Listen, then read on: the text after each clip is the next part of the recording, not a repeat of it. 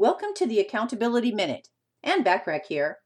Reason number two why Beck and Call is not a better business is it's impossible to effectively manage your business. Imagine how effectively you can manage your business when you're struggling to meet multiple demands of multiple clients. Instead of having time to focus on building your business, you'll be struggling just to maintain it. That's no way to run your business. If you know you're not effectively running your business, it's actually running you when you become exhausted and resentful of demanding clients and eventually become resentful of your business, which distracts you from your path to success. When highly demanding clients without a ceiling on expectations are just impossible to please and that's miserable to work with.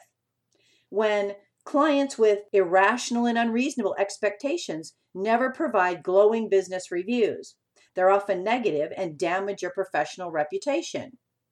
When you must have time to focus on other areas of your business rather than client service, like finding and signing on prospective clients.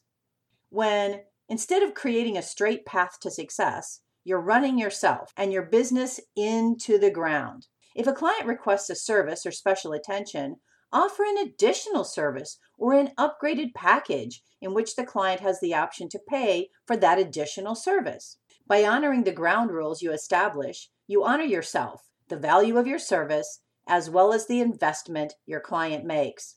Tune in tomorrow for tip number three on why Beck and Call is not a better business. Remember to take advantage of the complimentary business tips and tools by joining the free silver membership on accountabilitycoach.com.